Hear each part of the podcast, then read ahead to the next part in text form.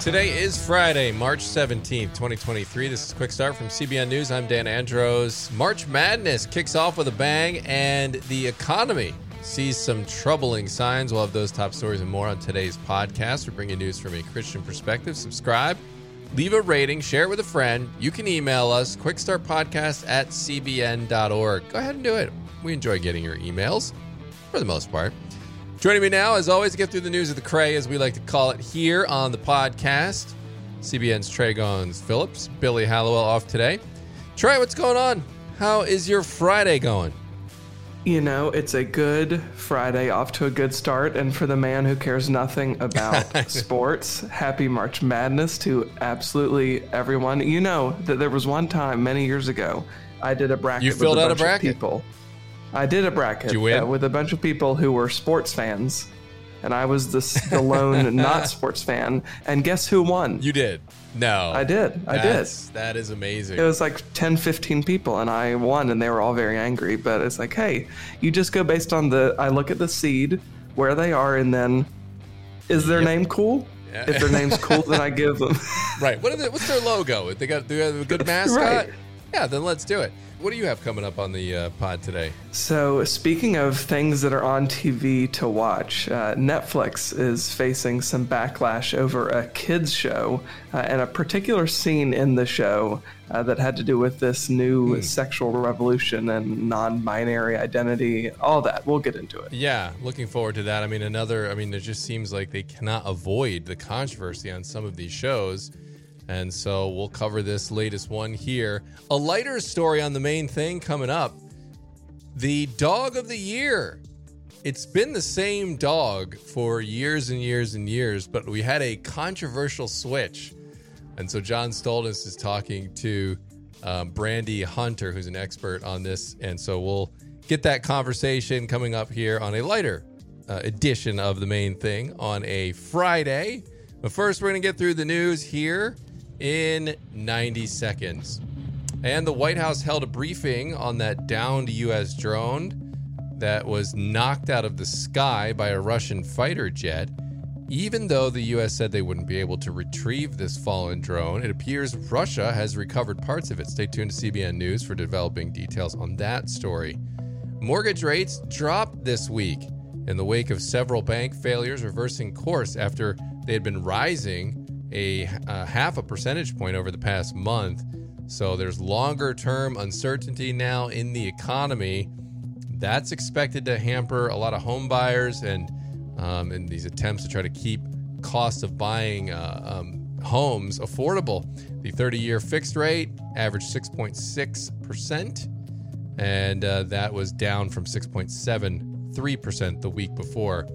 And on a related note, office vacancy levels are approaching highs last seen during the savings and loan crisis in the 1980s. That's not something that you ever want your economy to be compared to, but this is all happening, of course, because the chickens are starting to come home to roost, so to speak, on people working at home. You know, these leases or companies are starting to finally decide, all right, I guess we don't need this space. And so you're having these levels of offensive vacancies at, at, um, uh, concerning levels. Those are just some of today's top headlines. You can check out those stories and more over at cbnnews.com. Trey, I mean, we're seeing this more and more. Uh, this movement to work at home really spurred on by the pandemic.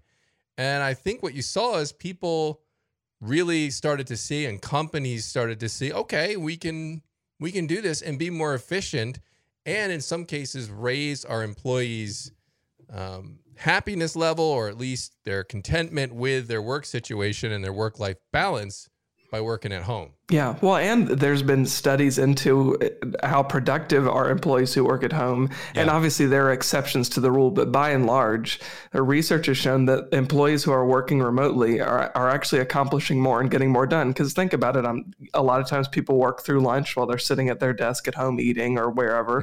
Uh, they're not dealing with the office politics of, uh, you know, infighting maybe in different groups, or you know, they're they're not taking time at the water cooler and talking to one another. Yeah. Uh, they're actually working through the day and probably sometimes crossing unhealthy boundaries and working a little bit later and a little bit earlier mm-hmm. than they probably should. But either way, you know, the, the bottom line is, is employees are, are doing more work when they're working at home. And as you said, companies are saving potentially millions of dollars depending on the size of the company. So not having that space, I think, is uh, is a wise financial investment. But then I wonder too, infrastructure wise, what is that going to change about our economy because there's no longer these real estate companies that are making all this money for these now vacant office buildings and the employees that keep those buildings clean and up to date in code and, and all that stuff. So it certainly is going to cause a lot of shifts in our economy. You know, this is something that I, a lot of people hadn't even thought of. Oh, yeah, everyone's working at home now. No one's yeah. buying office space. What does that mean to the economy? It's just the latest ding that we have to uh, be on the lookout for. So, all right. We're going to head to our next story now. And Netflix facing some backlash over a recent episode of a kids show. What's what's going on here? What what happened now? So it's an animated series that's targeting preschoolers in particular. It's called Ridley Jones. Uh, it's drawing media attention over a character who comes out as non-binary uh, during an episode described by the show's creator as quote a roadmap for coming out. Uh, so the scene is from season five, which is the latest season of the show. It's about this young bison and her family. Uh, and this bison, her name is Winifred. Uh, she's working up the courage to finally tell her grandmother that she feels, quote, most myself when she's called Fred. Uh, the character went on to say that she wanted to use the pronouns they and them instead of she and her. Again, this is targeting two, three, four, five year old kids. Uh, and the character told her grandmother, uh, My heart says that the way I feel most myself is by going by the name Fred. That's because I'm non binary, and Fred is the name that fits me best. And I also use they and them because calling me a she or a he just doesn't feel right to me. The grandmother is apologetic for having called her Winifred and for having called her her granddaughter uh, and says that she will from now on call her Fred and use they and them instead of she and her because that is so uh, hurtful uh, to this little young bison character. So mm. that's th- that's setting the scene of what actually unfolded. Very interesting. I mean, we get so much grief as Christians for even bringing up God in any sphere of life, it seems. It's like you're jamming it down their throats whenever you do that. But then you have stuff like this aimed at kids and very few people yeah. bat an eye at it. So, what what's been the response? Has it been received positively? Because we know the country's split on this issue, and what is Netflix doing? Well, to your earlier point, yeah, it, it, the scene seems so forced. And you can go to faithwire.com and you can watch a short clip. It's about 30 seconds of the full episode. So it's not obviously the full thing. Um, but you can feel just kind of how forced this feels. It doesn't at all feel natural. It seems like it's, uh, of course, just kind of um, feeding into an, an, agenda here. So a lot of people on social media have been chiming in, some to voice their support, but a lot of parents and concerned conservatives and certainly Christians voicing their problems uh, with the show because it's targeting children and it's on Netflix's vertical that's designed specifically for kids. And so if you don't have Netflix, they have a, subsection of the streaming platform where you can go, and the idea is parents can just click that channel, and it's all content that's geared toward children. And and you know the conventional thinking is hey if we're watching a show that's in this kids vertical it's safe. We don't need to worry about it. Uh, of course that's not uh, that's not the culture that we live in now. Uh, but a lot of these concerned parents were warning other parents of young kids hey, you might not have thought about the fact that there are going to be little scenes like this that have been snuck into different shows because the show is overall benign, uh, but then they they sneak in this little scene uh, at the end of the latest season, uh, and of course that raises a whole lot of questions uh, with kids, and you're having conversations at a much younger age than you maybe wanted to as parents. Uh, so this is an interesting fact too, Dan. Netflix just announced this week that they're not renewing the series for another season. Uh, we should note that it's not really clear why Netflix chose to cancel the series. Uh, some outlets are kind of jumping to to the claim that they're canceling it because of the backlash, uh, but it might also just be that the series overall honestly didn't perform that well. It started in 2021. They've done five seasons. They're very short seasons. Um, and it might just be that subscribers didn't pay a whole lot of attention to the show and it never really took off. Of course, this backlash might factor in, but at this point, we just we don't know exactly what the reason is. Yeah, I'd be surprised if it were the backlash just because a lot of these companies now seem to be more than willing to bend over yeah. backwards to appease these mobs on this particular issue. So is the, has the show's creator said anything? Do they talk about the cancellation or just the controversy about what's going on and what's their response? Yeah, so her name is Chris Nee. She's actually uh, talked about both the the backlash and then also the cancellation. Nee is best known for her series Doc McStuffins. If you have young kids, you've probably heard of or seen that show.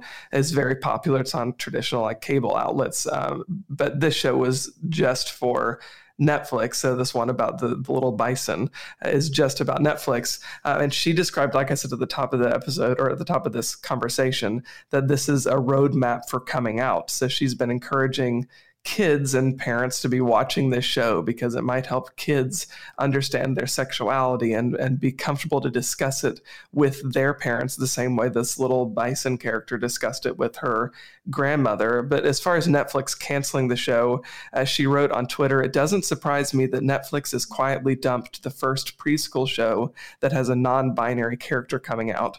And she encouraged fans of the series to go and watch the episode to pump up the number of viewers that that episode in particular has had. Obviously, that's not necessarily going to make any difference on Netflix's decision that's already been made, but old episodes of the show, even though they're not going to make any new ones, are going to remain on the platform. Hmm.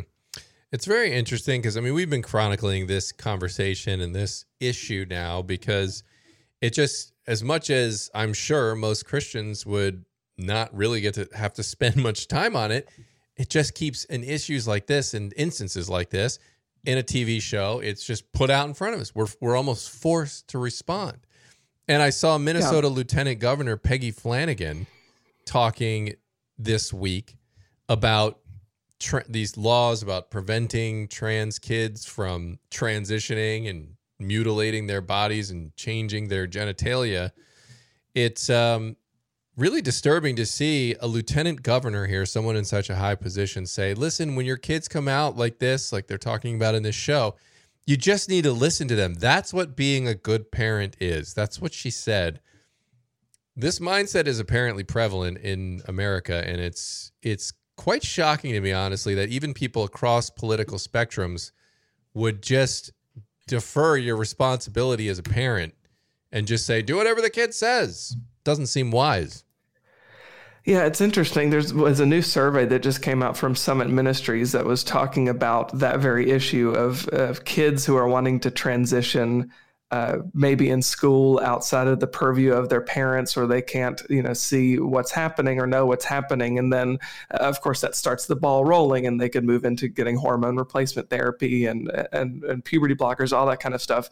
And the survey found that the majority of Americans actually disagree with that. And that's setting aside political differences. It's as long as they're a minor uh, they shouldn't be allowed to have access to this kind of stuff. If they want to to identify however they want to identify you can't stop a kid from saying saying that they're male or female or vice yeah. versa. But you can, of course, as a parent, you should have the authority to stop them from mutilating their own body until they're at least 18 years old. So the majority of Americans seem to be on the same page about that. But as far as indoctrination, you mentioned that earlier it's ironic that it seems like it's it's the left and the pro uh, transgender crowd that's really forcing this conversation. It's not the Christians. We're just often responding and saying, "No, we need to protect children. We need to draw the line somewhere." Uh, but the left seems to be pushing and pushing and pushing and forcing this conversation in society to where we're we're reaching kind of a, a boiling point, right, where we're going to yeah. have to go ahead and have the conversation, and we're seeing that at school boards, particularly all around the country. Yeah, indeed. And we're going to keep covering it as uh, this issue continues to play out on the national stage. Appreciate you bringing that story today. Trey, we are going to move on to the main thing now. And as I said, a lighter note today on this Friday edition of the main thing. John Stolness talked to Brandi Hunter Munden, who's VP of PR and communications for the American Kennel Club. And they just released their most popular dogs list for this year. And it's been the same dog for a long time now, and there was a huge change at the top right now. Believe it or not, this is causing controversy, and Uh, when you hear what type of dog it is, I think you'll probably potentially understand why. That's today's main thing. So, Brandi, a big shakeup at the top of the AKC's most popular breeds list this year. Which breed has ascended to the top of the list for the first time this year? The French Bulldog has unseated the lab for the first time in 31 years. So, we are extremely shocked. Um, it's a very exciting time, but it's very interesting to see that the love for the Frenchie has expanded in such a way. Are you surprised at all that the French Bull? I mean, you say you were shocked. So how how how unprecedented is this? I mean, how long has it was the Labrador that was at the top of the list for, for such a long time? How big a shock was this? I mean, for a long time, right? A very long time, 31 years, as a matter of fact. The Labrador was number one. So it came as a big shock to us. Not that people actually love Frenchies, it's just how many are coming through registration and things like that. And it doesn't mean that there's necessarily anything mal- malicious going on, right? It's not overbreeding or anything like that. It's just that there are more Frenchie breeders. There are, is a demand for them, and people are clearly in love with them. So it's very interesting to see. The data did shock us. It is data, by the way. um, it did shock us quite a bit, but it's always interesting to see what America is in love with and where they're finding the right breed for them and what fits into their lifestyle. It helps us a lot with education and how we really put information out in the public. Do you get a sense for why the American people are so enamored with with French bulldogs right now? Well, one, they're stinking cute. I mean, come on, look at those faces. Have you seen Winston? My goodness. Um, but they're also adaptable dogs. They're cuddle bugs. They really do enjoy being with their owners quite a bit. They are great for apartment living. Um, if you don't want a dog with a ton of energy, but maybe a couple of brisk walks that can really hang out with you and just kind of really just be that companion, this dog does that. They're very intelligent. They're good with kids. Um, they're good with people you don't really see a lot of um you don't see a lot of controversy when it comes to their temperament. They're very good dogs and people are really loving them. I think with the shift in how we live, a lot of people are in apartments. That love for dogs never goes away no matter where you live. If it's into a lot of, you know, apartment requirements as far as size and things like that. And it still gives you, you know, a dog that you can play with, have fun with. They're not going to go running and hiking up mountains with you. That's not what they do. But they will, you know, hang out and Netflix and chill with you for sure. Do you get the sense that this is a one year thing, or do you think this could be the start of a trend? Nah, I think it's a bit of a trend. I don't know that they're going to reign as long as the lab, but I do know that the Frenchie love is very strong. You see it on social media, you see it in TV, you see it with celebrities. It's something that is very consistent. Will they reign as long as the labs? I cannot say because the labs are a wonderful, versatile dog and they hold a place in America's heart as well. So we might see a tug of war. We might see it up and down. Now, anytime there's a big shift like this, there's obviously going to be reaction. I think you were hinting at it just a second ago. There are some who are not thrilled that the French Bulldogs have become so popular, mainly because I think they say people are trying to create designer dogs. And I know there are concerns about health issues with French Bulldogs and that proliferating the breed uh, just kind of creates more unhealthy dogs. What's your reaction to some of the reaction to your list? Well, we have to be clear. We're not saying French Bulldogs are perfect dogs. That's not what we're saying. We're not saying go out and buy French Bulldogs. That's not what we're saying. We're saying this is what people are in love with at this time. And that's what we understand. We also stand that understand that humans are fallible. And part of what is going on with the breed is because there is a lot of greed and there are unscrupulous breeders. That's not to say that that's an excuse for any health issues that they might have, but there is work to be done. And the French Bulldog Club of America does a lot of excellent work, a lot of donation to canine health research to try and rectify some of these problems. But there are people who are breeding for colors, not health. They're not health testing and they're not doing right by the breed. And that is a concern for those who own Frenchies, those who breed Frenchies, those who have dedicated their lives for, to Frenchies, and for the AKC. We advocate for responsible breeding. We advocate for health testing. And there's a reason why we're a pedigree registry, not just a any dog registry. There's a reason for that. So we donate a lot of money to canine health research, over $67 million to date, and we will not stop going. and it is to better the breeds like the Frenchie and several others, and to try and eliminate some of their health issues. So we totally understand the concern of people. We are not oblivious to it, but again, we are not saying these are perfect dogs. We are saying this is what people are in love with. Right. You're just you're just uh, don't shoot the messenger kind of a thing here. Uh, Actually, yes, because a lot of people tend to think, oh, AKC is the reason why the dogs look like this. That's actually not it. There is a breed standard People don't understand that. There are many people that don't that breed Frenchies that are not part of AKC at all, not even a part of the parent club for AKC, and they don't even know what the health standard or the testing standard or the breed standard is for a Frenchie. And that's where the breed really does end up suffering. And we really hope that people will educate themselves because they are a wonderful breed and work with responsible breeders because you can have a 13, 14 year old Frenchie. I've seen them. Um, same with pugs, same with chihuahuas, same with a lot of breeds. So we really hope that people educate themselves because it's the irresponsible breeding, the lack of concern for health, the lack of concern for a standard. There's a reason why those things are in place. And it's not the AKC saying, hey, every Frenchie is just great, good, and wonderful. That's not what we're saying. What we're saying is there's a way to do it responsibly, and that's what you should be focused on, and that's who you should work with. Going on Facebook and finding a dog and meeting in a Walmart parking lot is not going to yield the results you want. And we're really trying to keep people away from that. Right. No, Fred, then those are all good points and, and very well taken. So, um, with regard to the rest of the top of your list, you have the French Bulldog at one. The Labs did hold on to the number two spot, so they so did. they held on strong. Uh, what about what were some of the other most popular dogs on your list? Golden Retrievers, Poodles, and German Shepherds. Um, a lot of people are shocked by the poodle, and let's be clear: poodles are my bad. I'm not going to say the word dog. They are extremely versatile. They can do spaniel tests, they can swim, they can run, they can jump. And a lot of people get misled by the cut that you see in the dog show ring. But that's actually a design for their bodies so that when they were to jump into cold water, it would protect their organs. They are not just a foo foo dog, they are a wonderful breed. They can run, jump, and play with you just as much as a lab can. And they are a ton of fun, highly intelligent, extremely intuitive. You have German Shepherds that who doesn't love a German Shepherd? Not only are they beloved dog breeds in the con- uh, beloved dog breed in the country, but also, you know, they do a lot of wonderful work for our communities, police work, military work.